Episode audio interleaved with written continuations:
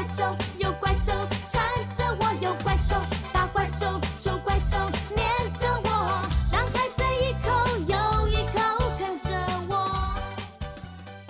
Hello，大家好，这里是看台 FM，我是兔子啊。今天这个开场曲不太一样啊，听过这个歌的嘛，基本都都上上年纪了，要死了！我还以为你以为说听过这个歌的已经怎么了？不不是上年纪了对吧？这是徐怀钰的《怪兽》嘛，啊有怪兽有怪兽是吧？就是呃等一下大家听听到四九的声音了，就是就是因为我之前整过一次活是吧？就是大家放到奇怪的音乐，是不是怀疑我要整活？不是啊，今天该在的都在是吧？欢迎四九，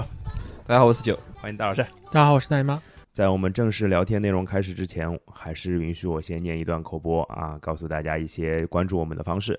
大家可以在各大音频平台上搜索“看台 FM” 啊，搜“看台”两个字，找到绿色的图标就可以了。可以在上面跟我们留言互动、转发，让更多的人知道看台 FM。也可以在微博、微信上搜索“看台 FM”，都可以找到我们，跟我们互动。如果大家想要进群跟我们交流的话，也没有问题，加一个微信号“看台 FM 全屏”啊，“看台 FM 全屏”后面二零一七，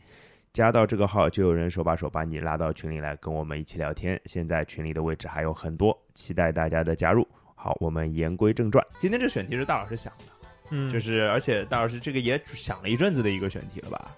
对吧？是应该说是一阵子前想的。 啊，对对对对，差不多，这就一个意思吧。只是换了两个词的排序，但是我并不认为它是一个意思。啊，行行行行，在我来看来就是一个意思，反正就是隔了一阵子才录的，不是想到就录的嘛，对吧？然后因为这个选题也没有没有太大的时效性，说实话，嗯，嗯，哦，那还是有一点的啊，有的吗？有的啊啊，这这这明星人物不一样的。啊，也也对，也对，也对，这话也这对话也也对对啊，这这主要是哪三个字来着？今天聊的是啊，独角兽，哦好，那我今天给大家科普一下什么是独角兽，好吧？ 哎，等一下，啊，你要独角兽的英语怎么说？ unicorn 呀，哦，我靠，数是学老师是还 unicorn，知道英对语吧怎么说的，我靠！啊，可以的，可以抽的查抽查，我只是抽查一下可。以可以可以可以，就像我抽查你数学是一样的啊。 别别别，我直接 记，我直接投降，我不会回答你不是，我的。跟你们讲什么叫独角兽是吧？根据中科院古脊椎所的研研究啊，那篇文章是这么说的：独角兽是传说中的神秘生物，在西方，独角兽被认为是高贵、高傲和纯洁的象征，形象通常是修长的白马，额前有一螺旋角。有些人则认为它是独角的山羊般的生物，或者四肢似大象，上半身似山羊，头上有一黑螺旋纹角的巨猛怪兽。他这个后半个形容，我怀疑我在听什么《山海经》。山海经不是很好玩吗？对，就是很像《山海经》的形容，你知道对吗？对对对就，是我这边部分是哪个动物的，那边部分是哪个动啊物，我就是缝和 怪。就是我这问问四九啊，就是这其实我我不知道，因为我没有那么懂动漫，什么四九是这个比较比较看的平时看的多。老二是次元了，你这种老二次元是不是在二次元里面有好多这这这个这个东西独角兽，我认为啊，在动漫里是存在的，啊？是吧？就是它可能不是男一，不是男二，啊，因为男一男二是那种很容易产生羁绊 的男一耽美嘛，啊。我呃没有这怎么么说上来就啊，耽美，真是。嗯，然后他也不是反派，因为反派一号肯定是那种很强烈的，会让你感受到的。嗯，他不是男一男二，又不是反派，但是他本身拥有一些能力是很特别的，就是一个有意思的很容易博得好感的，啊啊啊吸粉的那种人。感觉是个丑角呀。 啊，不是是个我谐星我之类的我我我的意思是那种正面的，就是很强大的实力，哦哦强大到连男一、男二和反反派都会比较忌惮的那种存在 哦，。感觉是扫地僧，是不我是我想到如来 佛，差不太多。啥嘛哪个说哎，扫地僧、如来佛、无喜德嘛，那个王母娘刚娘，刚二次元，对吧？你搞的就是这个画风突然扭转了，就我们是三个人在三个不同的世界里。 我是武侠小说，对，就是我可以举一些例子，就嗯是这两个人肯定不知道嗯，但是有听有知道嗯啊、的你你你夫人应该知道。啊啊啊就是蛮火的那个《啾啾的奇妙冒险》，有一个人物，啊！这个人物被视作作者在漫画中的自己的投射嘛，自己己的投射，啊、然后他不是男一，不是男二，然后他也不是反派一号，啊他甚至为这个角色单独开了一部外传啊、啊啊我不说是谁，欢迎大家来群留言里面与我讨论。啊，留言留言就是这样子，这种存在就很符合独角兽。啊，我懂了啊，但是我又查到了，还是这个中中科院这篇文章，啊又是中科院中科院 可厉害哦了，，这个部分我我好像有印象。在地史时期还生存过另一类体型巨大 的独角兽，那就是生活在旧大陆的库班猪。哎，蔡楠楠骂 人啊！我当时就是个反应一个， 哭扮猪一 个，我觉得我要失去鲍老师，呃 我要失去主席了。而且为我，而且不就是库班就出现在这边就特别的搞笑。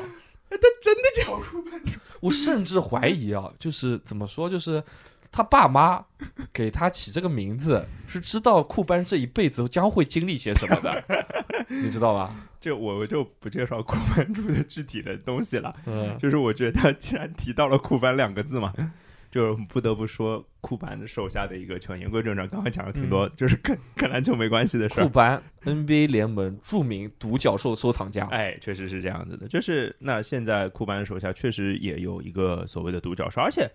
是不是大老师？就是是不是就是因为现在波尔津吉斯就当当时的波尔津吉斯啊，不是因为他到了就是独行侠之后或者达拉斯之后，第一站是尼克斯，对啊，他第一站是尼克斯，就是是不是就是当尼克斯在二零一五年选中他的时候才引进的这个独角兽的概念，是这样的吗？是的，因为我我好像记得大概是我我我自己知道独角兽这个词就是那个时候，我觉得啊，有必要讲讲清楚的一件事情就是到底什么是独角兽，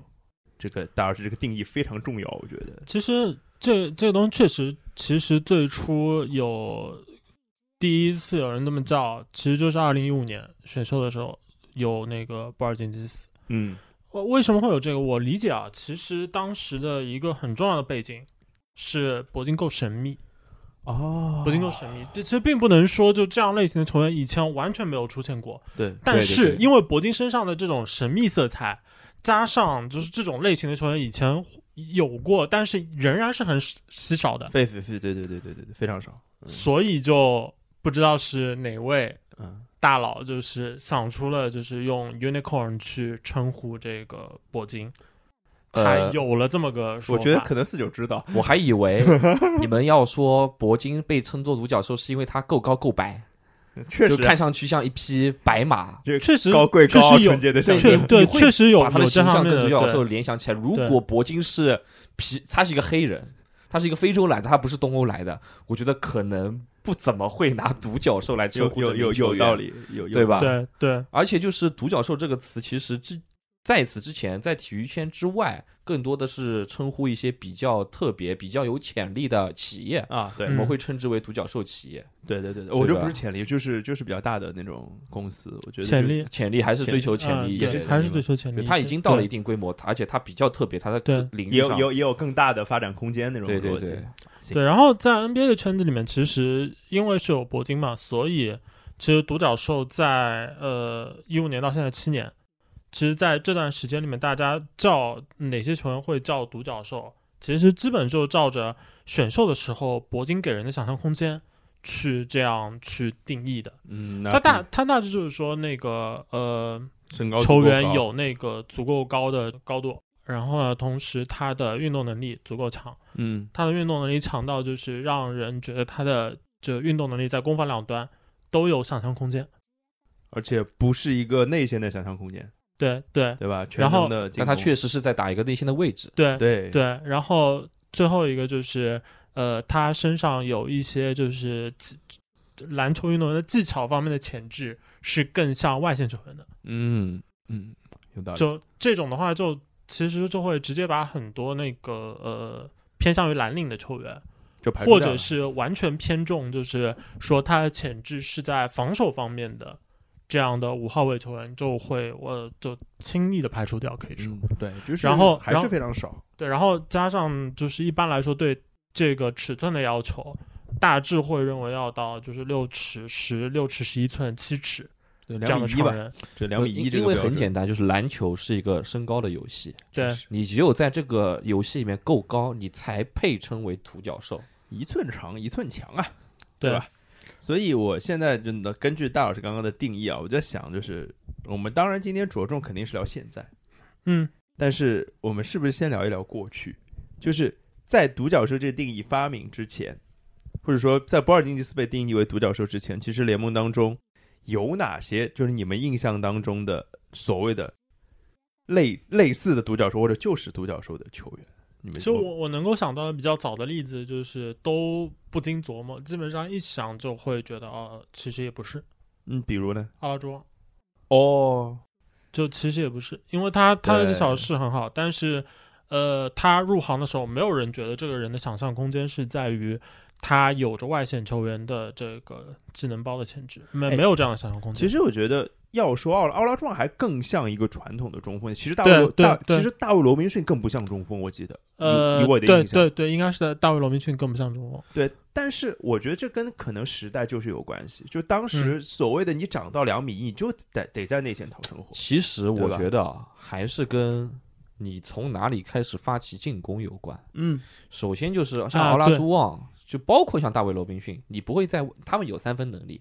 尤其是后期，但是他们不会在外围这么偏执的出手这么多的产量，嗯，当时的环境也有关系。对啊，第二个就是，我就算我不投三分，我发起进攻的位置对他们来说也是越深越好。嗯，对只是我能够在稍远的地方接球完成进攻，会是一件对于对方防守端比较残忍的事情。是的，但是跟我们现在概念的独角兽还是不一样的。就对你不你不能说那些人做不了现在独角兽做的事情，对，那但那个是其只实是只是那个时势造成了他们没有做这对件事 d 儿 a v 而 i 已。 Robinson 可能特别明显一点，就是 d a v i Robinson 他的想象空间，如果作为一个就球员来说的话，也是很大的。在入行的时候，也会觉得他超出了很多就是以往的人的对五号位的想象。但是有一个问题还是就是，如果回到他的这个给你的技能包的想象空间的话，嗯，那还是的，没有人会认为就当时的大卫罗宾逊给给你的感觉是他能像后卫一样进攻，不会不会有这样的想法。对的，对的，对的。而且我觉得吧，就是嗯现在的篮球位置已经没有那么明确了，嗯，而在二呃三十年前的篮球其实是非常明确的这件事情。所以你是中锋就是中锋，对，可能在过去我们会做出一些跟现在类似的事情，但是就是没有第一个人去提出这个概念。啊就是大家都，你放到过去，你问 Michael，Michael 问问问乔丹，三分是不是比两分多一分？那像弱智一样的问题，他一定会告诉你，对啊，三分就是比两分多一分。但是没有第一个人站出来说，我怎么怎么样打，嗯就是比这样划算，没有人会去想对的。那我再再往后想，其实也能想到一些，就是其实就真正成功的所谓的，嗯我觉得也有多少人，诺维斯基嘛，对，那诺诺维维斯斯基基肯确实算。肯定是吧？我觉得，就是诺维斯基为什么？就当然从我们的视角来说，尤其是因为库，尤其是因为库班，然 后独行侠也有那个波尔津吉斯嗯这一层对对关系，对对所以对对我们会想到，呃，诺维斯基是独角兽。那个时代，像诺维斯基这样的球员就会被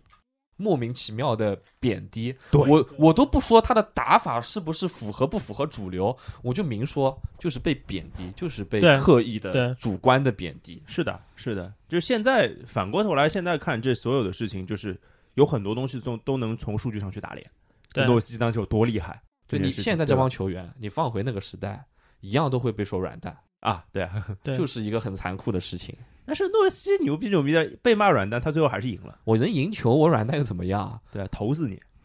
就是就在在某一些程度上，就是 tough 这个概念被营造成了，就是你不能投篮，你靠投篮赢赢球，仿佛是不光不光彩的一件事情。但现在呢， 就一切都完全颠倒过来了。是的，就就就是就是就是时就是一时的问题吧，就是我我不能说这个对或者不对，只是时代变了，对对吧？那没有，我我我可以说就我的啊看法啊，就嗯我觉得 tough 这个事情，很多这个很传统的老旧的观点，它就是不对。就这其实就是一种那个有有毒的男我子气概啊就就是主恶意的主观，我认啊，然后为。就是主很主观，然后就恶意的男子气概，就是非常非常就愚蠢，就是感觉一个人他只要用力去撞一堵他撞不破的墙，嗯，嗯、这这就叫做 tough。而而但且是如果他看到这堵这堵墙，自己能够想到一个办法绕开了这堵墙，嗯，那他就是 soft。就是恰恰是因为有诺维茨基这样的存在，他最后赢了，而且赢得很光彩、很漂亮，嗯，才毫无意能义显得在我们今天讨论“独角兽”这个词的时候，“独角兽”词“独独角兽”这个词会显得多么的褒义，啊多么的对赞美。他是他的他是实际的上是会把就是某些呃过去的并不符合客观现实的一些成见给呃打破，啊给革新掉吧。对对对对对，否可以否则可能在以某个平行时空，升升级啊升级，对独角兽这个词可能还是在，就骂是人他他可能也是有有这个词的，也去形容这些 NBA 球员的，但是意义就完全不同。啊我同意啊，。你喜欢飘在外面投，你是个对软蛋。是的，所以就是其实从诺维斯基开始，其实也有一阵子大家就会想到要选诺维斯基这样的球员。嗯，我 想到一个人，你 说巴格纳尼，对啊，是这样。对、对我想到一个是巴恩亚里，另外一个是米利西奇。嗯对，其实都是呃欧洲人，然后有非常高的身高，然后有非常好的技术。嗯，其实当然没有人想到巴尔亚尼后来变成了一个就是就是四不像，然后米利西奇变成了一个职业选手， 对，没有人想到会发发生这样的事情。这恰恰就是证明了这个独角兽的稀有，对对对嗯对对太稀有了。对，那要不我们书归正传，刚刚嗯聊了一些过去，我们聊聊现在的独角兽。其实要说独角兽这个词啊，就是现在就属于这，以前独角兽是稀缺，现在独角兽是泛滥，就是特别是在选秀的时候，是是是人就来个跟独角兽扯哎，上就关可系能的以对吧前在你拿你是某队的总经理，你拿到一份大名单，确实也有这种类型的球员存在，对啊但是你就是不会去多看他一眼那。现在就特别爱看这样的球有员了，啊成功案例嘛就是多就我现在就会其实多看两眼。哎，啊现在其实是处于一个就是大家对这个概念还是愿意去炒，嗯特别是就是从我要卖出一个球员的行情，对呀他作为一个就是选秀的这个候选候选人的角度，我愿意去这么卖。但其实你真的回到呃，我一开始说的，就铂金这树立的一个它大致的一个标准的话，嗯，其实很多说的那个独角兽，其实它读不起来，比因如呢为有些硬条件可可以轻松的卡掉。啊，因为其实被这些称为就是有想象空间的球员，其实很多都是因为现在看到呃勇士在过去几年打所谓的死亡五小，无效，嗯，然后大家就会莫名其妙的就把独角兽的那个身高的那个尺寸。从六尺十六尺十一寸变成下六下调到了，哎，你只要比 Draymond Green 高就可以了。 那瞬瞬间就变得就是这没它意思不那了么是吗稀缺，对吧？对对对对，对，然后其其次是那个，嗯，另外两环，一个是那个运动环运运运动能能力，力，嗯，另外一个是那个技术技巧。那技巧这个事情，在就是选秀的很多候选人里面也会变得非常奇怪，就他会把就是有外线的这样一个攻击技能包的潜质，啊，变成一个啊，你能不能投三分？哎，对对对对对你只要投得进三分你就只要可以能投三分，我觉得你有外线跟对攻因为的因为如果从这个角度去考虑，就是那全宁弗莱不就是对就独角兽了吗？对你即使拿就现在联盟里的球员来做对比的话，你其实可以有几个比较简单的可以去呃参照一下的对象，嗯一个是那个马尔斯特纳，啊，对对对，就马尔斯特纳在入行的时候，其实不太会有人把他认为是一个独角兽，阿尔德里奇啊，他是对，因往那个为嗯因方为向走的，因为就是你如果从这几个标准上去看当时的迈尔斯特纳的话，他只是能投一下而已，那那不是一个。那不是一个，就他有就是一后个场技能包的能前投一提下的盖帽 手，啊，对对对。但是如果你把那个呃，就是技巧方面的标准下降到，就是把它当成这种啊，你说要就是外线的攻击能力，那只要是和那个诺瓦克差不多就可 以了，什么坏了，对吧你说到这个，我脑子里有一个人，啊？ 你说兄弟们肯定具就是具有印象，啊？你说就在铂金啊？之后嗯，就有一个这么样的人，哦，我知道他了，被他妈菲尼克斯太阳选中，也是第四位 对，巨像啊，德拉甘本德吗？德拉甘本德，哎，本节目也就是提了好多次了，真的就是把他当铂金去选的，但是铂金那个。铂金不太出色的结合球，在德拉甘本德面前都是摧毁性、毁灭地球性的优势，你知道吗？确实是啊德拉就甘是本德德拉甘本德粗糙到什么程度？我运球突破进去扣篮，我都很难做到。这个大老师很熟，德拉甘本德嗯，我觉得大概打的最好的时候是在勇士打的那段时间吧，啊是可吗能是对吧？他一个他一个那个马吉马马吉斯克里斯， 那我要就是用我标准的思路去说了，连勇士这个球队都没有办法拯救的人，他们当时恶炒成一个独角兽，而且那年选秀，我是很明明白白的看过大量的德拉戈本德的选秀视频，嗯，他在欧洲在以色列是怎么打球的？嗯我当时得出的结论就是，他甚至还不如巴格纳尼。因为巴格纳尼是切切实实有多重的啊技能包的，对，对啊，这家技术伙好啊是真可以运球的。对对对但，德拉甘本德除了能在外线扔三分，因为他长得 高以他，外长得高，就是他因为长得高的人投篮相对于来说就受的比较影响容易的不嘛对嗯比较容易一点，而且他还不那么准。我只就是这这真的是很恐怖，你知道吗？我觉我觉得就是德拉甘本德用现在的说法，就像一个元宇宙概念。啊，只是一个概念，就是对纯我概念而已，一个概念股我觉得就是最粗暴的来说，其实总结一下就是，你首先得足够足够高，嗯然后你的运动能力是会让人觉得你你的运动能力是不适合安安配就配在一个说像呃大个投手这样一个名号头上的，嗯，对你明显你超还出是了得这有个。出色的身体素质。所以对对其实有些厉害的人也放不进去，比如约基奇放不进去的。对虽然我们其 实我们看到这篇就是大老师看那篇文章，黑小发给我看嘛，是对是那个 Ringer 上写的写啊的那篇对写独角兽的，他当时把约基奇放进去。对但是我们今天肯定不讨论约基奇，因为我们认为约基奇不是独角兽。对，约基奇只是一个非常出色的中锋他而呃已。，他可以成为广义上的独角兽，但是很难成为我们大多数篮球哎或爱者好说者。我我们定义的独角啊，对，兽而而且就因为我是认为我们代代表的是那种一直从过去十年看过来一些比较普通的篮球爱好者的视野。对，他而且还有一个问题就是约基奇把它列成独角兽。有很显著的一个影响，就是是事后评定的，哎就就是我靠，因为他这人厉害这了么牛逼，他应该是独角兽。哎，那其实不是啊。对，因为因这就这就好像，其实我个人认为追梦是某种意义上的独角兽，因为他那么矮，你比他高，嗯啊你就以为自己可以做到他能做到那些事。但是这这种独角兽就不是按照我们说的那种，他还对是至因为少事后他太啊特对别了，太厉害了，对，太厉害至少你从一个就是事前看，就是作为一个选秀的候选人来说，没有人会认为他是独角兽啊。呃，这个事前我们看追梦可能就是个兰德里之类的矮个大前锋，对吧？呃然后兰兰德里，我以为兰德尔呢。啊、兰德尔，然后然后约基奇我们可能就认为就是普通的欧洲胖子， 对啊，对啊，对啊，然后这欧欧洲胖子啊，然后特型武 器啊，马洋是吧？ 什么乱七八糟的。帕金斯啊、白色帕金斯，帕金斯，白色帕金斯， 嗯，反正就我们反正还是排除了很多人，就是、嗯其实字母也也也得排掉吧。对，就字母，因为就是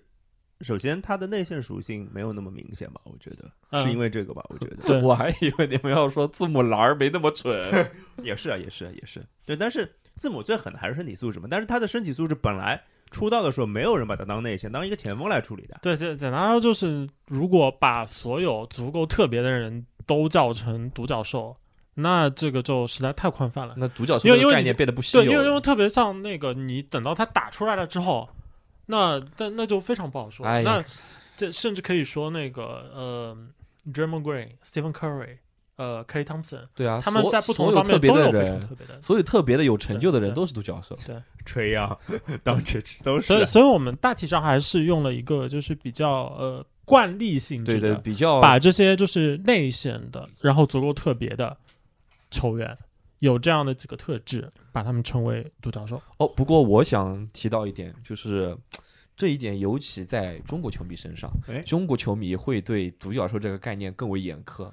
哎，怎么说？就是美国人对于独角兽这个用词会更随便一些。哦因为可能是因为独角兽本身是一个西方神话的存在，而且就是它本身是个英语单词过来的。对，但是我们作为一个就是外语嘛，一中我们可能会对这个反词反也严就是苛一些。提到“兽”这个词，就可能会让大家觉得是一个比较神话的东西，或者说是一个比较神圣的东西，就更更会就是谨慎的对待它。我觉得是的，对我们就是可能就是我们的，因为因因为照道理来说，这个神话是西方神话，你是东方人，我们也没有必要太，你你懂我意思 Care，对吗？吧对于他的神话有过度的敬 畏，对，一般一般我们把就更牛逼的一类的球员就叫做麒麟。 对，有可能换西方人，可能对于麒麟会特别的慎重，不是他们听到“麒麟”这两个字，他们什么已意经被吓到了。不是什么意思？他们觉得听也听不懂，是吧？还给他解释一下。哎，好，不说这个啊，那我今天说白了就聊四个人，嗯，重点是聊四个人。我们先把这四个人的名单，大大家给你们一秒钟的时间想一下，我们会我会说哪四一个秒名字钟，妈真过分！我你是不是对你学生都这样？我给你们一秒钟想一下这道题，就就那种很长很长的最后两道题，然后给你们一种想一下，好，没想出来，再错，再再找二十那是遍。你遇到的数学老师，我跟你讲，我不是这样子的，读题要读很久的啊。就是这，首先波尔津吉斯一定是了，就是嗯相当于是这叫标准 模板，啊初初代或啊标标准版独角兽出弹幕，啊，就初代目初代目。那那浓眉算什么？浓眉算负一代 目，他他比他比波尔津吉斯早啊进联 盟。哎，你可以这样讲了，就是因为对为什么是说负一代目？因为这家伙在不断的打比赛的过程中，有一些特质显现出来了。在迭代，啊对在对，迭而代且而且更多的是我感觉，呃，在浓眉入行的时候，嗯对他的这个期待值，呃，其实根本不会给他一个什么类型，就感感觉他是就是他们喜欢说呃，就美国人喜欢说的话，或者就是 the chosen one，对啊，或者就是呃 one of a kind，就就就他他就是翻成中单文独一类我这么说就是美利坚内线最大的希望，呃，安东尼戴维斯刚入行的时候，他们是说就是能头儿点的马库斯坎比。我个人认为这样的评价并不是什么特别令人高兴或者是美好的事情，you know？ 呃是，但是就是有有铁铁杆浓眉黑。对对有，有那我觉得有些地方还挺像的 呢。是，所以说浓眉可能是几个人选中比较特别的，因为它是迭代了。对，但他不太一样，他跟波尔津斯其实你说这两个球员放在现在你看，就是也是完全不一样的两个球员。嗯，现在有些球员还在为达拉斯独行侠效力，有些球员已经在家里打游戏了。哎哎，这个播的时候不一定哦。 好，那还还有两个，就是其实这这两个还比较像，我觉得还嗯蛮像的。我认为这两个蛮像的。对，一个是唐斯，一个是恩比德。当然，现在恩比德从个人能力或者说带队成绩来说，都比唐斯要好一块儿。我觉得差不多，其实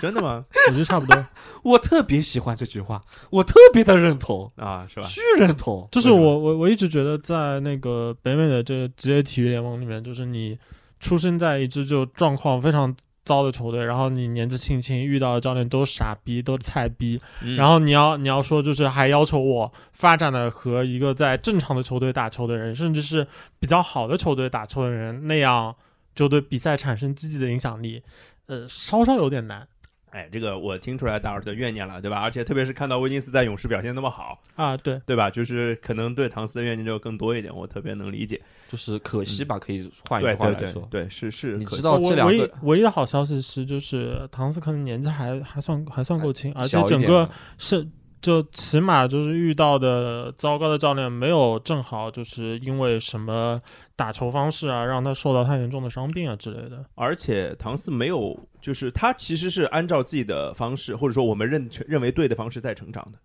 没有被嗯教练所可改可变。可以这么说，反过来想，有有一些宿命的感觉，就是唐斯是应该把自己这辈子该累积的不顺的事情都都都用完了吧？就特别是去希年，望吧。对去年啊那么那难个打确实有点蛮惨蛮，对，蛮惨这了个确实有就点惨。导致我现在就是有时候唐斯打的不好，我都不太狠狠狠不下去骂他，你知至道少吗？这个赛季来说，唐斯还是不错的。很不错，很不错。不而过且你球前面聊到了宿命感，我认为啊，嗯就是这两只独角兽之间，就是抛开波尔津吉斯和浓眉，嗯就我们不是聊四个嘛，这两只独角兽之间真的有两只宿命感，有宿命感，这两只脚一直在碰。碰，对 首先，这两个人的关系应该挺这，不好的金哎角哎金角独角兽，对，大一家个大家金都角，一个银角，乒乒乓乓，金金比较锋呃坚硬，还是银比较坚硬这种感觉。对对对对。然后第二，二点很恐怖的一点就是他们都跟吉米巴特勒做过队友，对对对对，就是他们都在这个人的都是吉米巴特身勒边的前队友。被熏陶过，而且这两个人和吉米巴特勒的关系都不算差。嗯，很奇怪啊。对，嗯，还有一点就是这两个人之间还有本西蒙斯。因为本西本因为本大家都知道，就是本西蒙斯跟恩比德做了蛮久队友的 嗯，然后现在哎球队现在 是不是不知道？对现在球队因为本西蒙斯也挺尴尬的，包括唐那个恩比德自己的处境，对啊然后，唐斯跟本西蒙斯的关系是特别铁的，就这俩就是每天在一起玩游戏的那种，对关系，所以显得而且显又是的那种激烈的画面，这两个人打架，然后这两个人互相扣对方，对嗯啊就，显得这干两嘛两个人两只独角兽，我也不说两个人了，好吧，他们俩不是 人，两只独角兽宿命感特别强，就是我才是谁才是那种真正的 one of kind。谁才是真正的 chosen one？那是能够脱颖而出的独角兽，不知道，强烈的对比。哎，不知道，反正这个两个人能力强不强的，真真是都强，嗯强。要说这四个人现在最强的那两个，肯定是这两个，对吧？四九同意吧？ 首先首先排除安东尼戴维斯，首先排除他，剩下三个人我们可以 说说，对吧？那先先是我、我其实还是想从波尔津吉斯聊起。我觉得嗯我对波尔津吉斯的兴趣是最大的，因为主要有四九在， 就是呃，他的 shit，哎不是不是不是，这是真的想了解骂上了你在聊我前女友啊、行行行行行，好，知道你有现女友好不好？啊？就是我我我想想这么问，就是当时啊，他刚到尼克斯的时候，你那时候已经是尼克斯球迷了，这肯定的嘛。哎，我是大家都知道，我是因为小斯跟安东尼才做成为尼克斯对啊，球迷那的嘛。那就是一一一三年的时候吧，一二一三年的时候，对。那一五年当时当麦迪逊整个麦迪逊花园广场都在虚波尔津吉斯的时候，你在想什么？你还记得我吗没有想要嘘他，啊？因为我认为就是这是漫长的尼克斯选秀历史上啊可能不那么差的一次选秀了，啊！就是因为之之前就是尼克斯也是蛮臭名昭著的一个选秀球雪球队黑。洞嗯啊，对，然后我认为就是尝试一些可能性，没准嗯，真的会改变球队的现状。你而你你当时是不是就就觉得就这个选择也只是就是说呃我们冒冒险，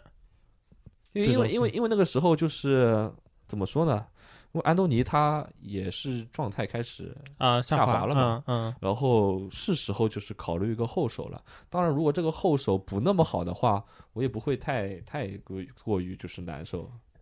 也许就是安东尼，也许这个后手不好，安东尼的状态又好起来了呢。嗯啊嗯，对吧有一个催化作用对也对行，对，我吧是我我当时是这么想的。当时应该是菲尔杰克逊要选的那个波尔津吉斯嘛，对然后其他没有人同意啊。当然也是为因为菲尔克逊最后你那个呃安东那个波尔津斯被逼走的，那是啊，就就所是以始于禅师，也是终于禅师。嗯哎，这这这怎么讲呢？就当时他在纽约表现成，就真的体现出独角兽那个样子之后，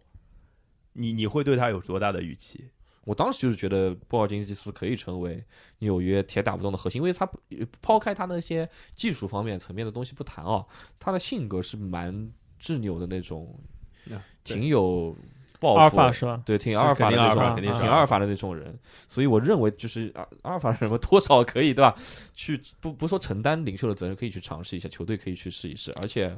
呃，一开始禅师和沃尔金斯斯还在蜜月期的时候，对他的嗯吹捧，包在对外的发声是挺偏向于波尔津吉斯，因为在嗯禅师这样的人身上，这样的例子是不多见的。嗯啊，就是好如保罗加索尔也没有被禅师怎样褒奖过。嗯所以我当时认为，连禅师都这样看，包括也是他他选过来的嘛，所以对我认为基本上铁打不动的核心了。谁知道后来会因为他的阿尔法，因为禅师的阿尔法，两个比较阿尔法的人之间突然就就我就好奇，就是他们是怎么闹掰的、啊？后来是因为什么是首先就是因为伤病，啊？因为波尔津斯不是伤病了以后回了一段时间拉脱维亚嘛，啊，然后跟球队之间的联系，就这就这就好像我要举例子了，听亲爱的听听众朋友们，你们最喜欢的情来感情感故啦事有来，就是你可能跟你的女朋友很恩爱。嗯然后你跟他突然就是出差或者是留学，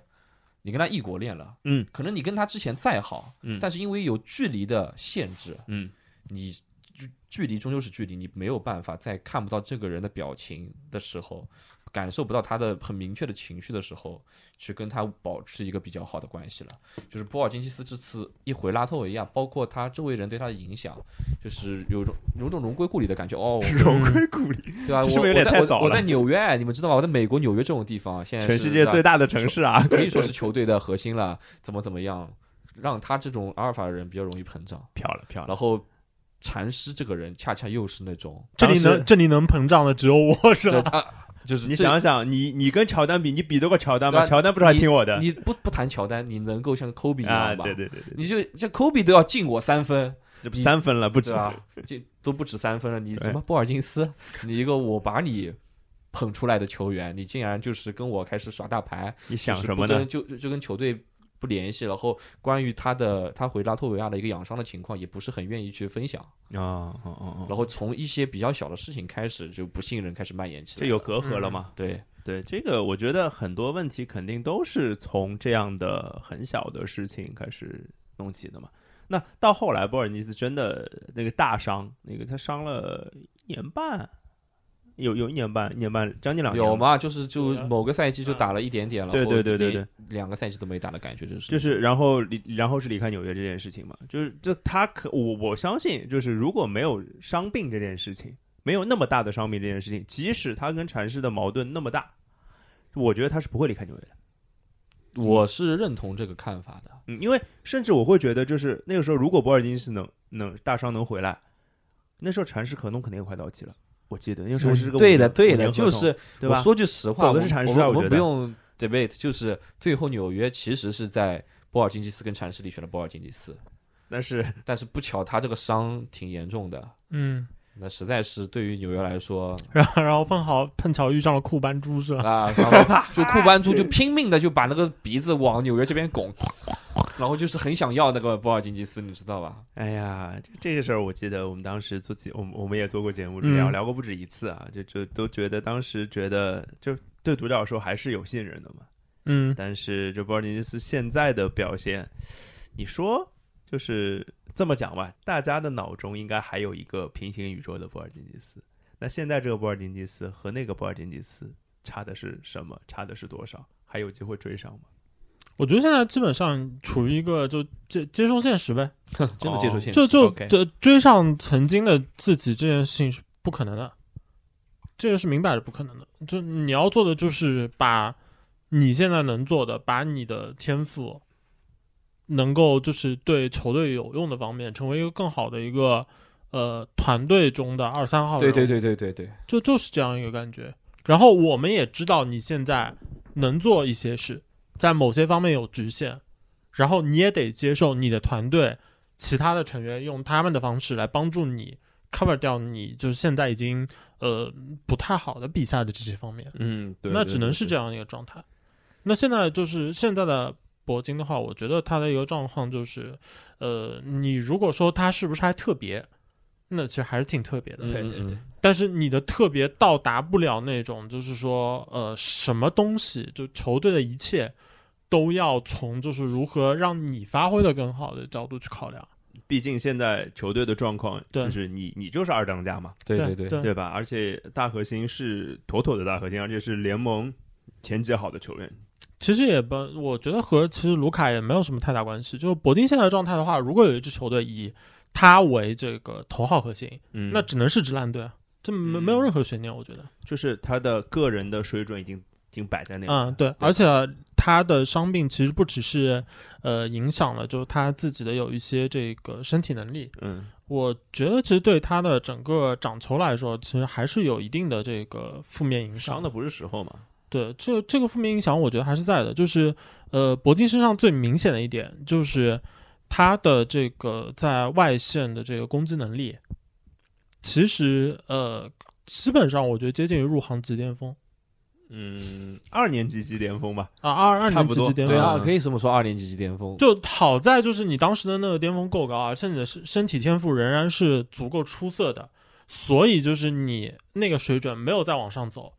仍然对球队来说是很有价值的一个、啊对对对对对对呃，就是呃资产或者哎，是这竞这争么筹这码、么说，说的难听一点，下降空间非常非常大。而且这啊个、对这这个下降空间就是他下降很久，他还能对球队帮助很大。对，但嗯当时就他之所以会成为就是会热炒的这个独角兽的这个第一波热潮，原因就是因为大家觉得你入行第二年就是这样一个水准的话，太那我靠，就是你接下来要做的事情就是你做好做得好的这些事情，我们能不能把它就是稳定在一个更高那么一点点的水准上，好像就已经是就是非常有诱惑力的一件事情了。对对对他只要要当时他只要做一点，投的更准，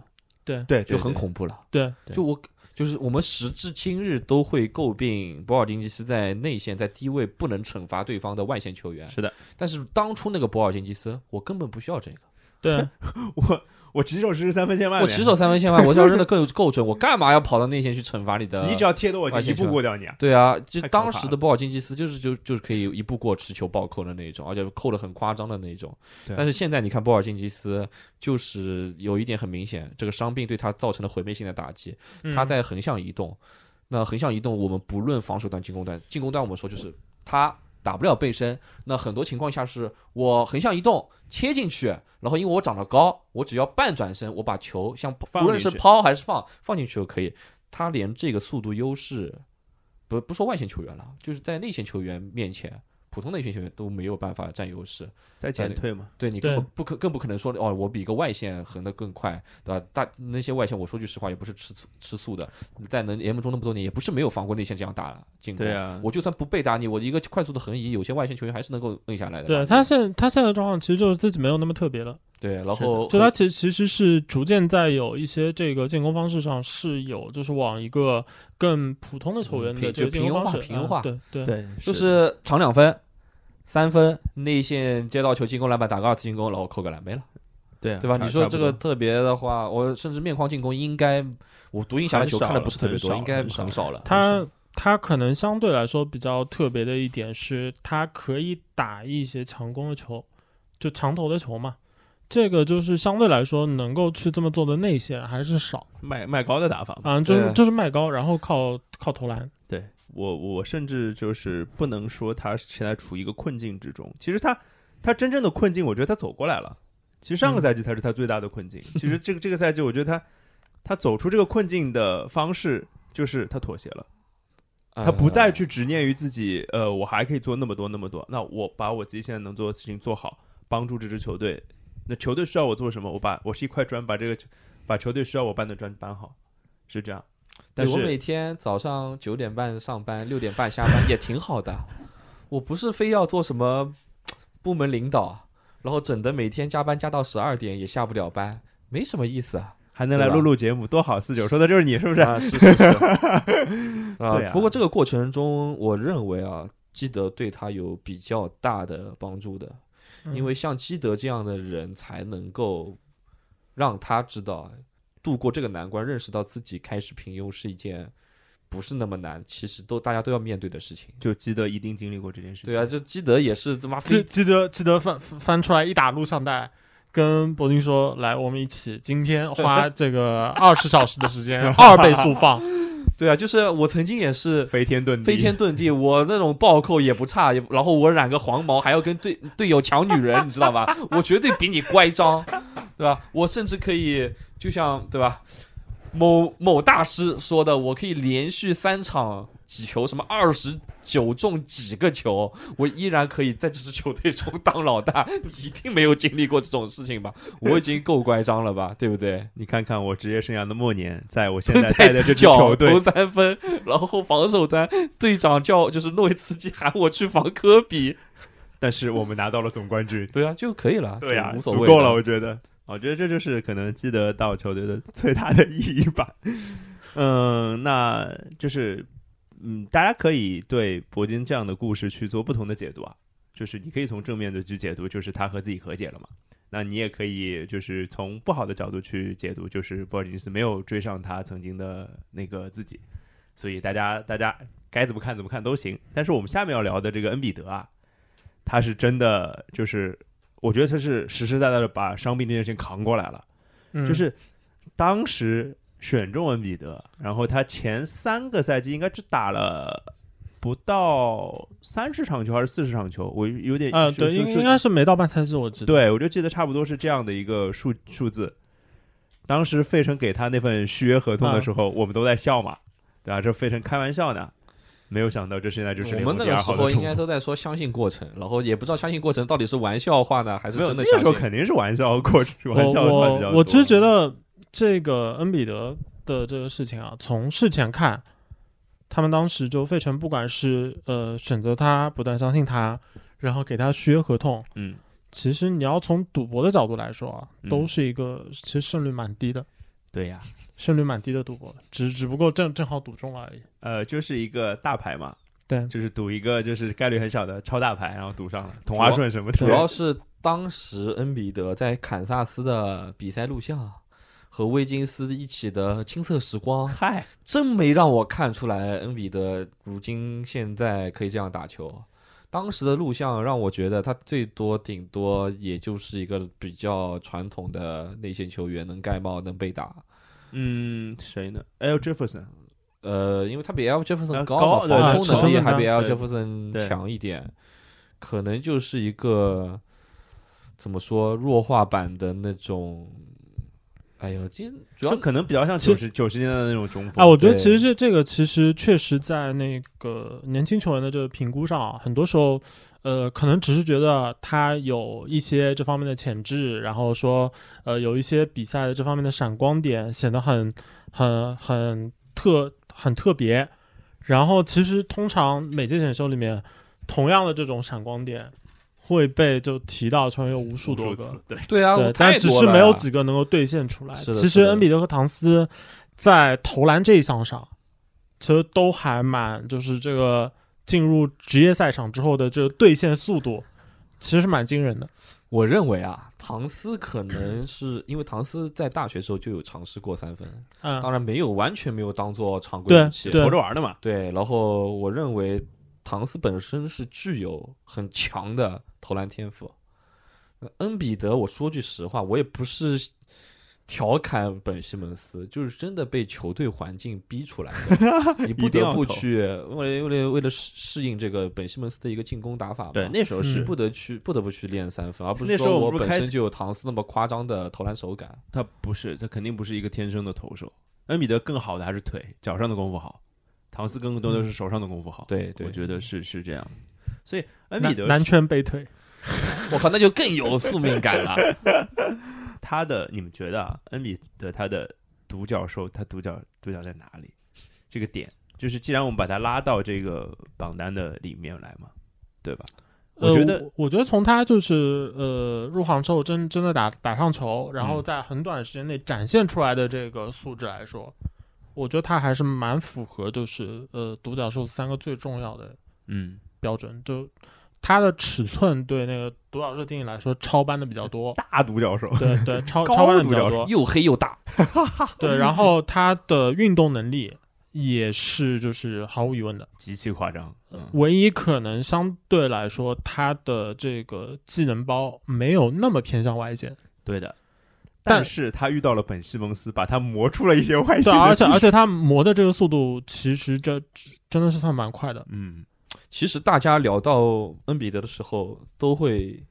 举一个类似于都市传说一样的故事，嗯嗯，就是说什么当年什么恩比德在卡麦隆的时候，什么有人给他递了一盒奥拉朱旺的录啊像，对对对什么恩比德把那个录像，不要说什么基德给波尔津吉斯看二十个小时录像，什么恩比德就把这个录像从头到尾看了一遍。大家都知道录像也不可能那种特别长的，因为那个嗯年代技术所对，就是 限录，像带只有那他么把大录呀像带就看了一遍以后，就掌握了这个。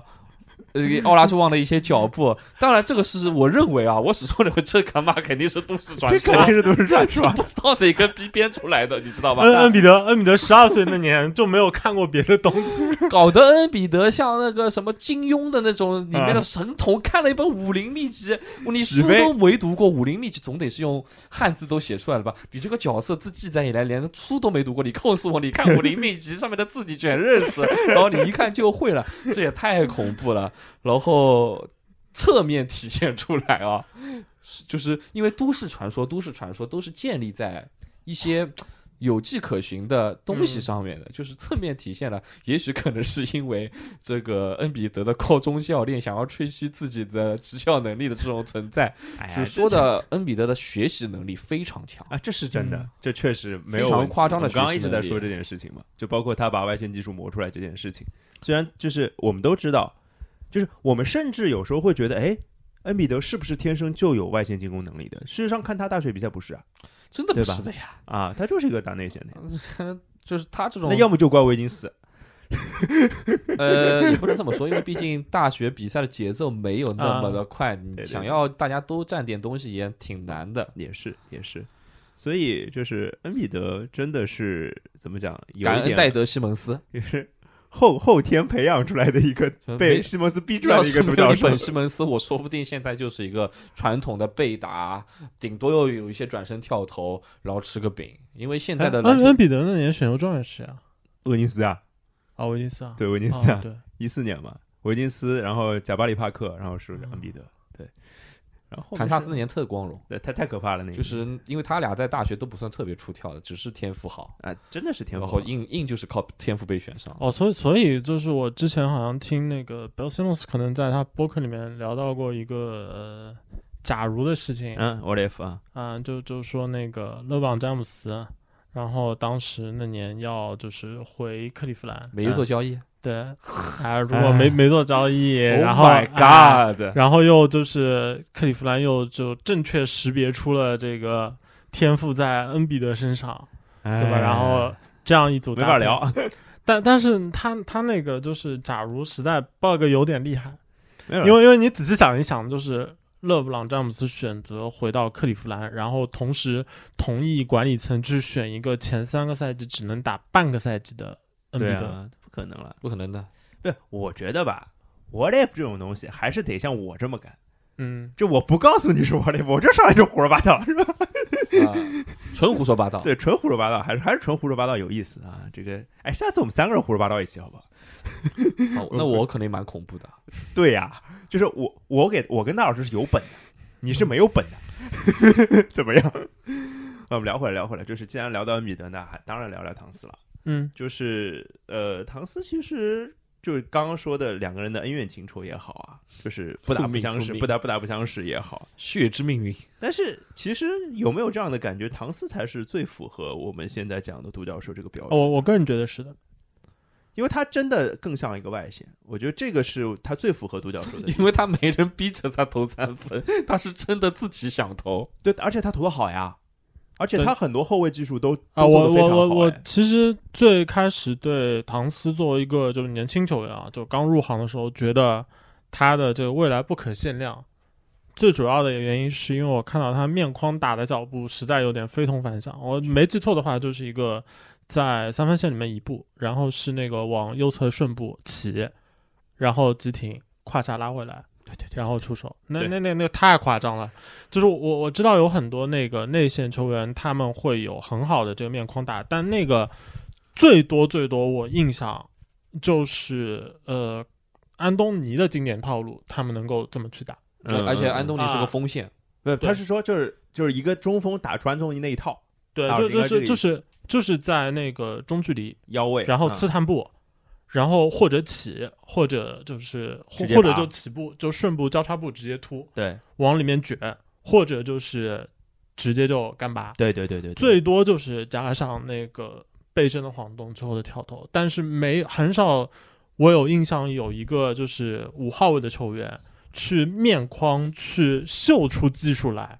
然后撤步打进。对我而不且是因为比你高，我也不是因为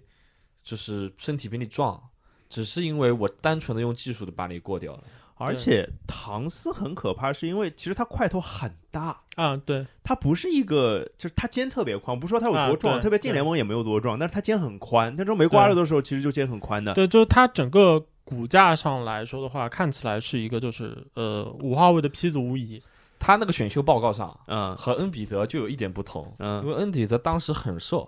嗯，特别瘦，瘦的像难民一样。然后很明显就是在恩比德这样的人的球探报告上是不会出现骨架、骨型、肩宽特别好、容易挂肉，嗯甚至会被当做他未来的一个隐患。隐患。但是他嗯现在确实还蛮努力的，嗯应付的蛮好对的。对对对对。然后哦对唐斯的很明显，他的球探报告上就有这句话，他的骨架很容易挂肉，未来是一个完美的中锋苗子那。确实啊， 但谁知道他他他有一个后卫的那个啊进化速度那么快，你知道吧？还没往他往中锋路上搬，他就叭穿成一个后 卫了。投投了投了太好了。对，所以就这个我们就不多聊了。这、嗯这两个人其实我觉得相对还是我们认为比较成功的独角兽。对，而啊且唐斯还有一点就是，我我感觉啊，他喜欢这样的是就对，他就是啊，尤其是我们这在这边不停的提到恩比德和唐斯的对比，恩比德就像那种苦大仇深，就是都是被动的。都是被动的，我嗯哎都是被逼的，我没有办法，我要想办法在联盟中生存，我的球队需要我做出这样的牺牲，我不要嗯被迫去这么练，而且你会觉得恩比德在做面框的一些动作，在做外线的动作的时候很容易受伤，就是 很嗯，他不是害怕受伤，是因为他之前伤病实在呃太多了。但是他那个动作就会让我感觉容易受伤，其实就是更硬桥硬马一点。对有点相硬对桥来说硬更马硬桥硬马一点。相对来说，对协调性可能没有唐斯这么好，唐斯嗯就贼流畅，你知道吧？ Smooth，他可我我有时候我就会觉得唐斯可能只就是他这个小孩就是食量过好了，不小心给他长那么大，不小心就是长那么壮。他可他能其实本来就应该是一个对，什么哎就是应该是一个后卫。或者是一个锋线，是的嗯这个小前锋。那我们最后聊一聊浓眉，美国之子，对对对，聊一聊什这么意个，思就是我我最讨厌的放最 后，不是就是我没有，因为我为什么我放一个铂铂金是就是他是一个比较有问题，或但是他已经和解了嘛，我觉得、就是他变成了一个普普普通的好球 员。那浓眉这个有类似的困局啊，我觉得，就他到底浓要眉啊往哪，个方向去走呢？浓眉首先就先不要跟自己和解，先和库里和解， 现在但凡跟他有关的新闻里面，那个评论哎 啊，总归会有他的游戏里面枪杀库里那一段，你知道吧？ 他现在还是先别跟自己和解了，先跟库里和解吧。好呃的我吧，我我是觉得啊，就是最开始想到这个选题，就是因为浓眉。嗯然后呢，呃，浓眉其实他的整个生涯到目前为止，呃，如果没有那个冠军的话，嗯，那他其实我远远及不上他的预期，就大对啊家对对他差的期太多了，呃，远远及不上。所以很多时候，你去评价浓眉的发展也好，他选择走什么样的路线去进化也好，呃，往往取决于就是你觉得那个那个冠军有多大程度上说明问题。就这个冠军带多大的星号嘛？对，可以这么说，或者嗯说就在这个冠军里面，他到底起到的作用有多大？对，就就这个对他的这个影响，就其实非常非常大。然后另外一个就是，呃，浓眉从他的从在鹈鹕入行开始，一直到呃如今今天在湖人，嗯，他好像围绕在他身上的一直有这样的一个选择题在那边，就是四说还是五是吗？啊对对，我也想说，你我不我觉说得还想在问这个在呢在他这个身上，这点是好像最明显的，因为以前的就是很好的内线，也有去就是讨论他到底是四还是五的，最明显的是邓肯，但但是呢，邓肯当时的一个状况让人感觉是，呃，四和五对他都来很说好，啊、对，而且只是让你感觉好像在讨论历史地位的时候，对对啊对，因为对上古大神都是五号位。对所以你会感觉啊，邓肯到底是四还是五，这是一件非常大的事。但是你去看，就是他在马跟刺的比整赛没个，有关系，他在马对刺完整全个没生涯，无非就是说，对这支球队来说，我们的整个球队配置更重型、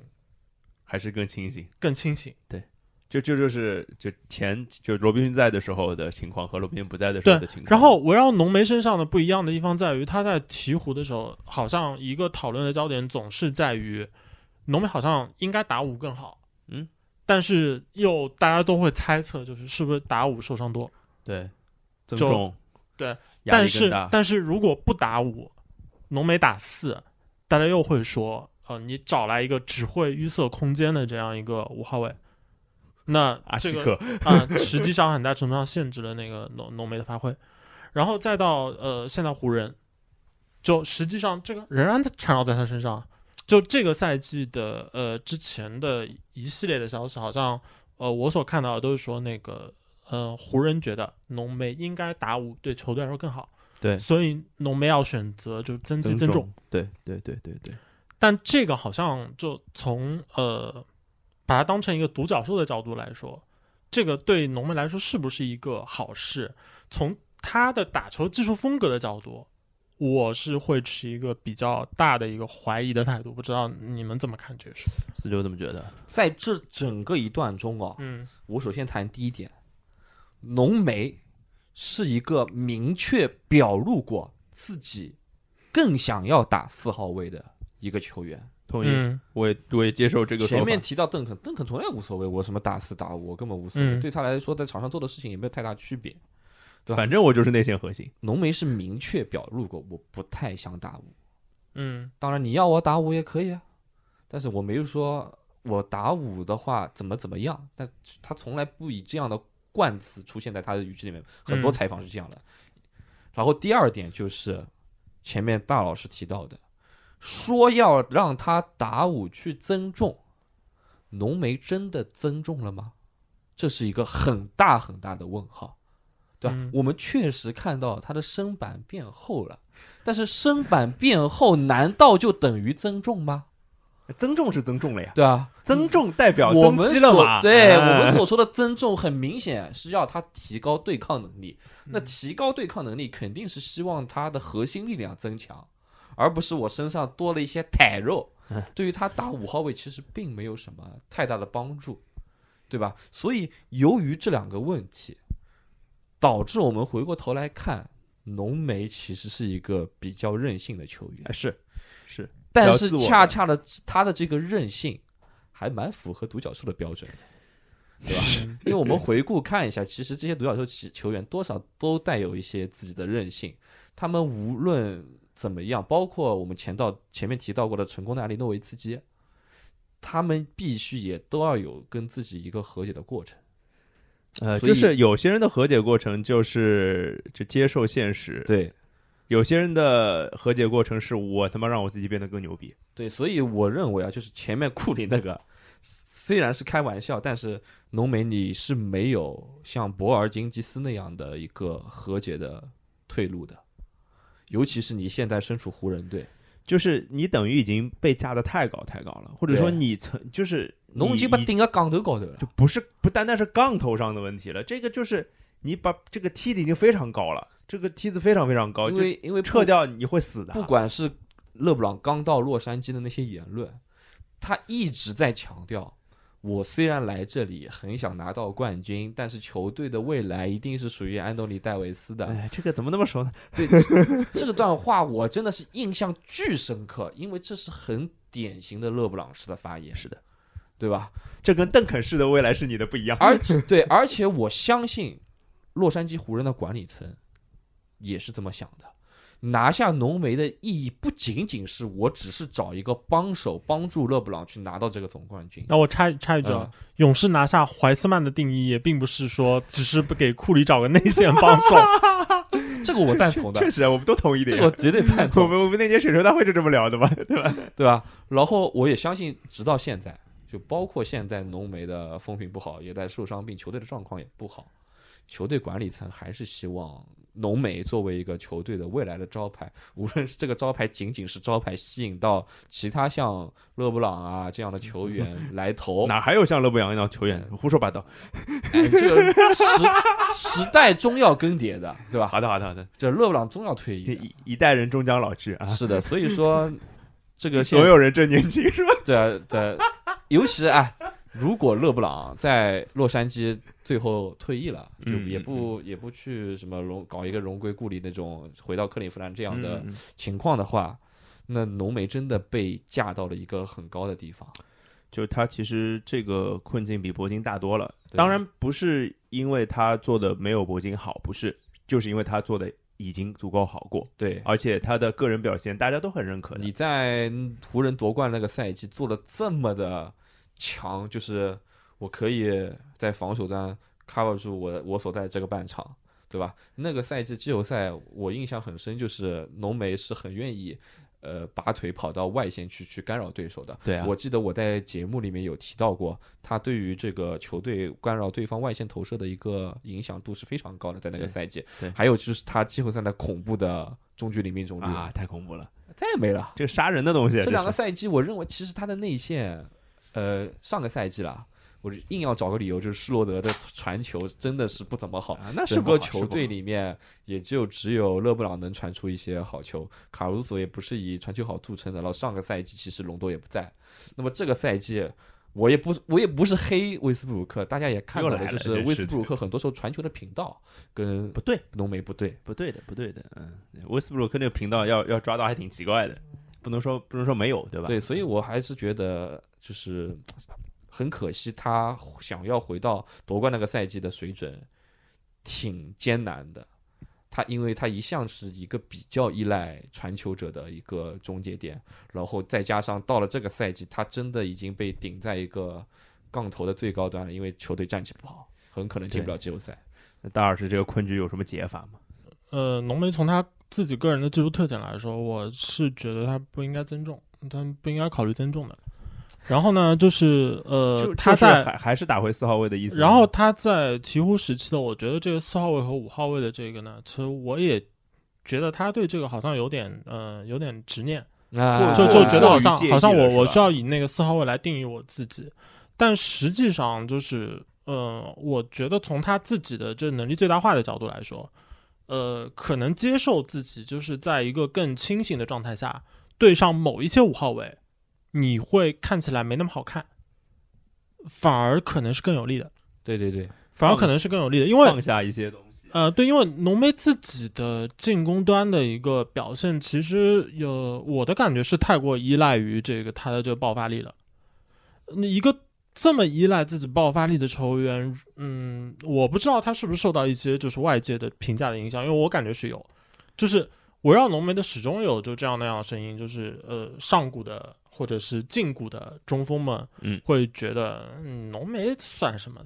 我们都是在那篮下两油米漆区里面啊，对，两讨两米生内活翻江倒海的人搞才了是真男人，隔好着吧哎两三个人我也把球搁进去的那种。你这个拉到中距离是几个意思啦？而且对你还不是那种自主进攻的中距离，你懂我对意思吧？对，但但是问题是，就是他其实，在体育湖期间，就是不管你把他就是看作一个，就是说我要给他配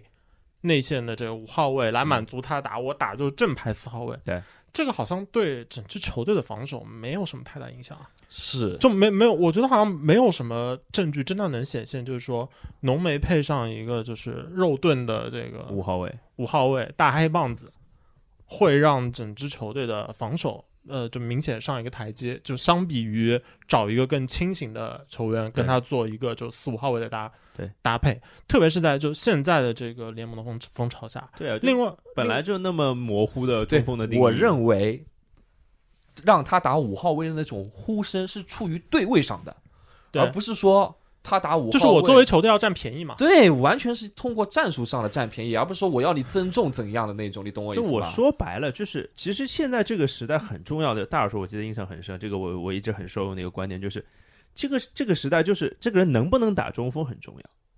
对，浓眉很明显就是能的，那就对可以了，对你不用去在意我真的是不是一个中锋对至我至于真真的就是我我说就极端一点的场景啊，就是如果你在一个就相对减重的比较轻盈的一个状态，嗯，然后呢，你也要出任五号位的一个状态。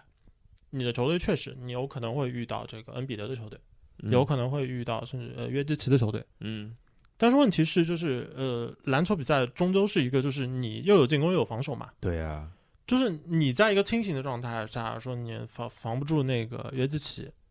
那那你打得了他呀？对啊，尤其对啊是毕竟还是慢的因为嘛，他快啊，你对你打你打得了他，就是就可你以好像了没有必要完全要把自己摆到一个就是像是就是呃要在攻防两端去统治这个对位的人。对对对，因为你总是有一些人是解决不了的。对对对对，你无论变成呃，你可能变成一种形态，你解决不了某某人；你再变成另外一种形态，你有另外一些人你是解决不了的。不要执念于说我一定要解决到所有的人，不是。篮球不是比一打一啊，对，然后浓眉这个赛季，呃，上个赛季到这个赛季，给我的感觉是，就是他如果要去真的更多的像一个就是五号位，像那些就是不管是过去的也好，现在的也好像纯正的五号位那样去打球，对他来说是一个赔本的买卖。嗯，同时，就是他现在的这个年纪和球龄，其实已经到了一个，就是你可能得要去考虑，就是我以后打这么多年，怎么样的状况才是一个更好的状况。肉眼可见的啊，就过去这么多球员，就有些人可能打五号位，就是呃，说就更纯正的五号位，靠身体力量展现对位优势的，有一些可能表现得更全能，像蒂姆·邓肯。那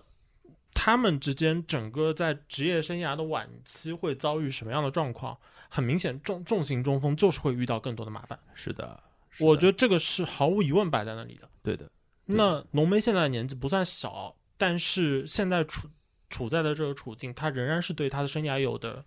比较好的一个，就是还掌控还度能还能掌控得掌住，控我觉度，得。对的，对的。所以可能需要选择就是更更明智一点的方式。就是我觉得，呃，无论如何，从篮球的一个时代进化上来讲，呃包括大老师说对浓眉个人身体自己的保养上来讲，我觉得成为一个更清醒的球员，而且他不是没有资本啊，他本来就是一个清醒的球员啊，就只要对回到那个状态就可以了。我而我且始终认为在力量加强的情况下，他一样可以没做到有很人好比他增重。嗯，更多的无论是对内希望还是对外的舆论，都是希望他能更多的出任五号位，而不是增重。 OK，但是对于他自身来说，似乎他自己没想明白这事没儿，想明白这件事情。他所以他有一点，他既他既害，就他既不想出任五号位，又担心自己真的出任五号位的时候被打得人不够吃好，嗯，所以又逼着自己去增重。就我觉得不是打的不好，他对打的不好，可能我我们往往好的地方理解，就是他比较完美主义，他不想被任何一个人在这个内线欺负。那我觉得我我要去面对约基奇，我要去面对恩比德，我要去面对就别的这样重型的中锋的时候，那我怎么办呢？我一定要扛住他们，我不能输给他们，我不能在对位上被他们吃掉。其实被吃掉又怎么样呢？比赛不输就好了嘛。所以可能他自己执念于这个之后，反而会让自己有点我踌我躇。我我是嗯通过哪一部其实联想到这件事情的？就是赛季初他和霍华德吵架那一次，嗯嗯我就突然联想到他是不是愿意出任五号位这件事情了。就是可能别人不能不太能 get 到我的点，你知道吗？但是我就看到浓眉和霍华德吵架的那股小孩子的样子，你知道吗？因为不是多大的事情，但就是他就是很咄咄逼人。因为霍华德在这次争吵中其实是一个蛮弱势的地嗯位，大家都去哄着浓眉，而且霍华德没有很攻击性的一些表动示，作对对所以对就对通过这个事情，我就突然那在那个一刻联想到他关于四五号号位的一个像疑云一样的问题。其实就是就是不服输嘛，对，就是不太愿意在任何一个地方都服输，这个是就好事儿了。对但对是虽然虽然我不是我一直非常不赞成，就是我们去猜夺球员之间的这个关系关系，我但是我还是愿意去探讨一下他对于自身有跟篮球有关系的一些心理上的东西。对啊，所以就是浓眉现在就处于最近他这比较 烦，比较哎烦，对比较对烦对，对然后回家就顺便玩玩游戏， 你知道吧？然后拿穿库里球衣的人撒撒气，只能只能用一些就这样的方嗯式情来对来抒发一下自己。对对对对对，这个这个也对啦，就是别就憋出心理疾病来就不太好了。说说实话，但是我聊到现在就有一种感觉，就是就按照独角兽这个定义嘛，就是我们刚刚说的独角兽，其实最像独角兽的人是谁？是唐斯。恩比德其实也没有被在职业生涯中百分之一百作为舰队核心出现过，因为有本西蒙斯嘛。嗯那嗯段那段时间其实 这个冯西蒙斯呢，就像一个小人，在这个屏幕底端突然就会崩崩弹一下，然后对啊你的而且注意力而且都被就吸引是走了。而且本西蒙斯，我觉得对那个费城七人这支球队来说，他有一个就，当我同时得到这两个人之后，他其实初始有一个就是自己的预期，呃，可以把它叫锚点，就是嗯，他会有一个东基准放在那里，他自己就会有一个印象，觉得恩比德是那个我下注了，但是赌了有可能会输的。本西蒙斯，我觉得费城七人觉得这是一我把赢他们一定会赢的。对对对，这只是赢只是赢多少少的问问题，是的。。他们完全没有想到过，就是事情会变成这么糟糕对，世界都去哪儿了？哎，我的天呐，几个赛季了，五整整五个赛季，我可以用最后竹篮打水一场空来形容吧。有有有点有点像，啊 不一定有有可能能换回哈登， Oh my 没有，哎在我的宇宙里是谁谁 谁是吧？就不说这个了。就所以说回来，我就只有唐斯其实是一直在作为第一核心被培养的你也可以说是因为森林狼够烂，啊，是啊，是是这个是这个意思啊。他们连想要更换一个核心的意思都没有。但是你不觉得就是其实挺挺那个，就是所谓的独角兽最合理的独角兽或者最标准的独角兽，在作为第一核心出现的时候，他并没有带那个球队走得更远。 嗯，所以独角兽又意味着什么？但这个我觉得就是呃，独角兽的这个就是叙事啊，或者说这热潮啊，就是处在一个就眼看就要不大行的状况了。啊，对，但是呢，嗯啊，对吧？今年出现了一个呃 真独角兽是吧？ 然后这有 可能改变这个就是局面，你知道吧？这 对局势有可能出现一个就是逆三转，三百六十三百六十一度吧？不要给人家打广告。哎，我错了，我错了，错错了，焦大夫结钱。 确实啊，我就是今天莫布利的出现会让大家感受到，就这个什么东西啊？啊，是吧？你们说的是莫布里啊？不是啊，讲他是独角兽啊这？不是独角兽啊？要死快了！我还以为你们在说霍姆格伦嘞，我想哦，未不来要出着现一急个嘛！哎，你这个人就破梗，真什的。么霍姆莫格布伦里下这一步种人也可以被叫做独角兽的，啊过分这了是对独角兽这一种群莫大的侮辱。啊！你看，你看，你看，气质败坏，人家穿个白衣服，这素质很差是吧？我我说句实话啊，莫布里的那个篮子离独角兽真的挺远的，啊，是啊，是啊，这我同意的但。但那因为有投进的嘛，有投进就能叫独角兽了。有投嗯进的嘛，来，在给我在打电 NBA 话，把德拉甘本的从欧洲叫 过来。这什么东西？哎呦，对，莫布利这个人呢，就是就你你你这么讲啊，就是就其实今天聊完，我就不太敢多提莫布利这个人，你知道吧？因为我觉得美德啊，不是，就说莫布里是美德，不是，我觉得他像浓眉，你知道吧？我其实有有很深的这样的感受，我觉得他也不像浓眉。就是你说这四个人他跟谁最像？我觉得是跟浓眉最像。你呃要是硬跟是跟浓眉最像，对呀、啊啊你因要为他硬说这四个人对我是确实跟跟浓眉最像，而浓眉确实也是这四个人里最面不独角兽的一个，最不独是吧。角兽的一个。他是大量的中距离，三分不太多。其实莫布利是，我觉得他在防守端挺独角兽的啊，就是对，他你的可以这这就是我认同，这这太可怕了，这我觉认得。同。但你要说他进攻他独角兽，对他我我就是是独角兽那个保护协会会 会长，好吧？就四九那个我理意思我理解，但是就从从大学他打球的方式来说，他的确有挺多从三分线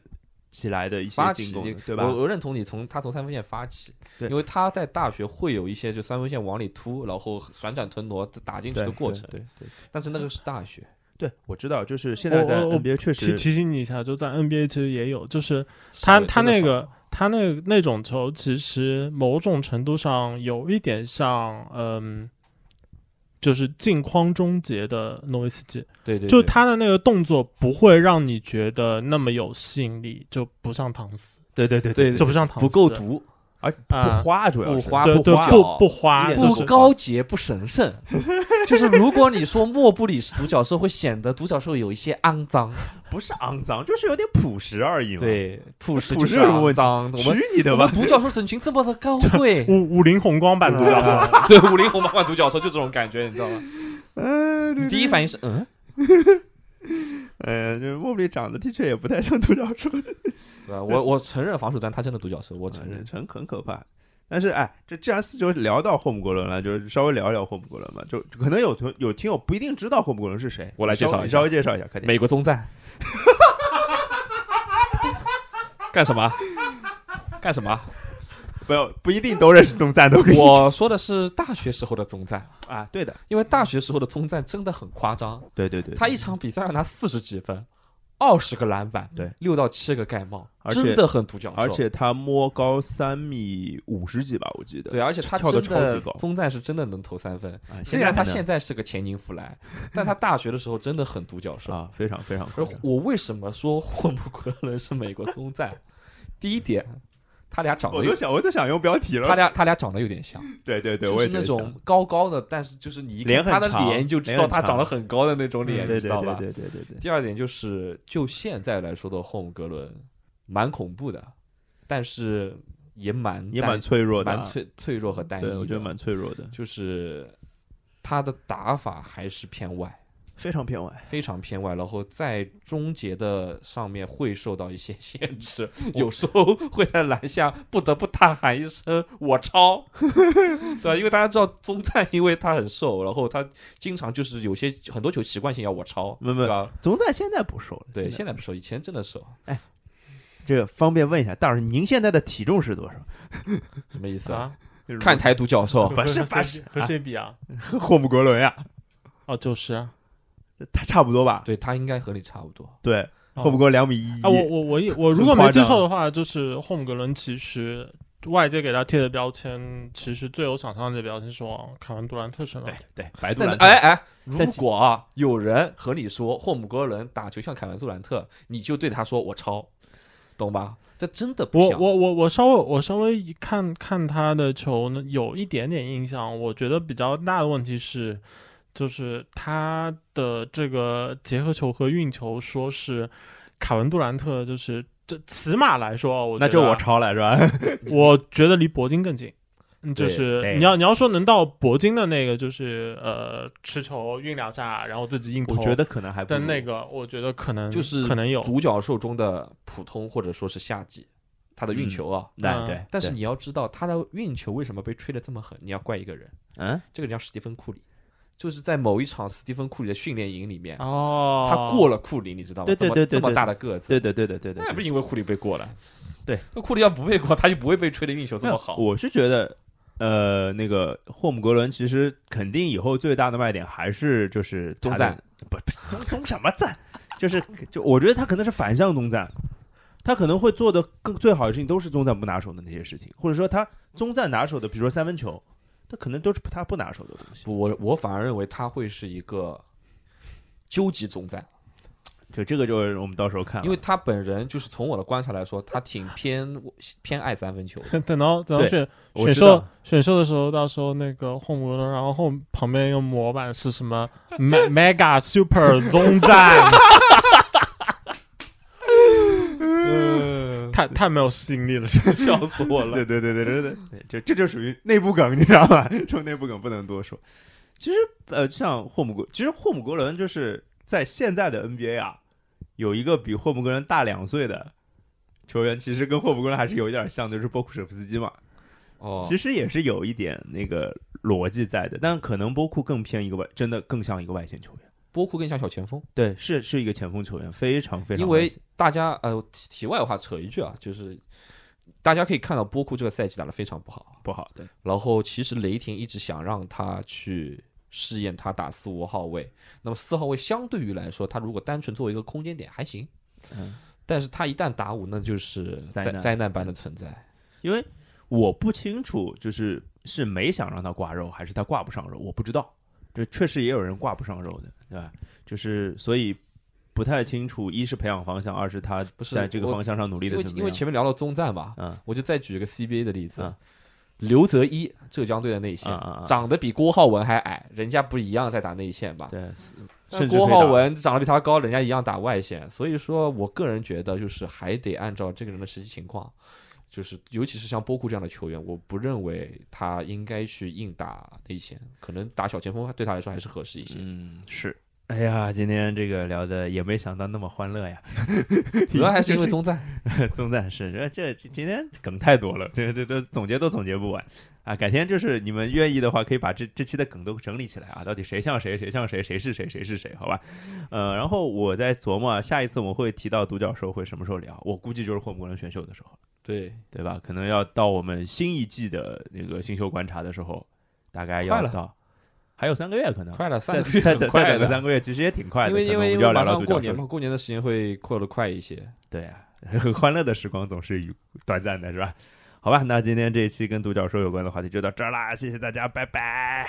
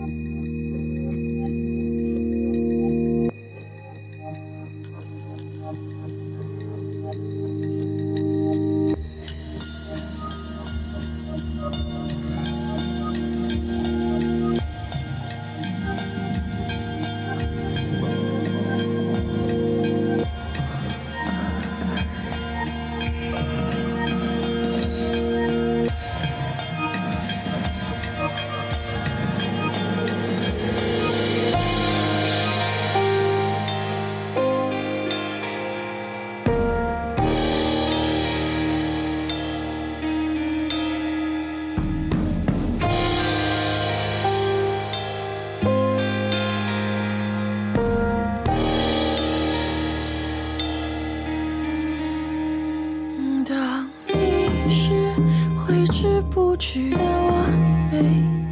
我的性命又算得了什么？拯救向下坠落的星辰，累积一个瞬间的永恒。我蹉跎，光阴将我如舟。自助今生陪你一笑带过，那又如何？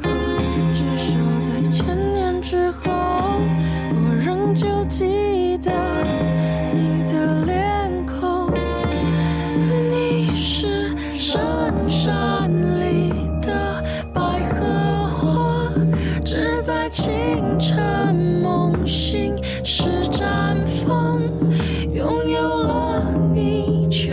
感到更彷徨，是我不够坚强。你是追寻玫瑰的独角兽，强忍了一水，体会成长。是不是的替你担忧？露水的营养。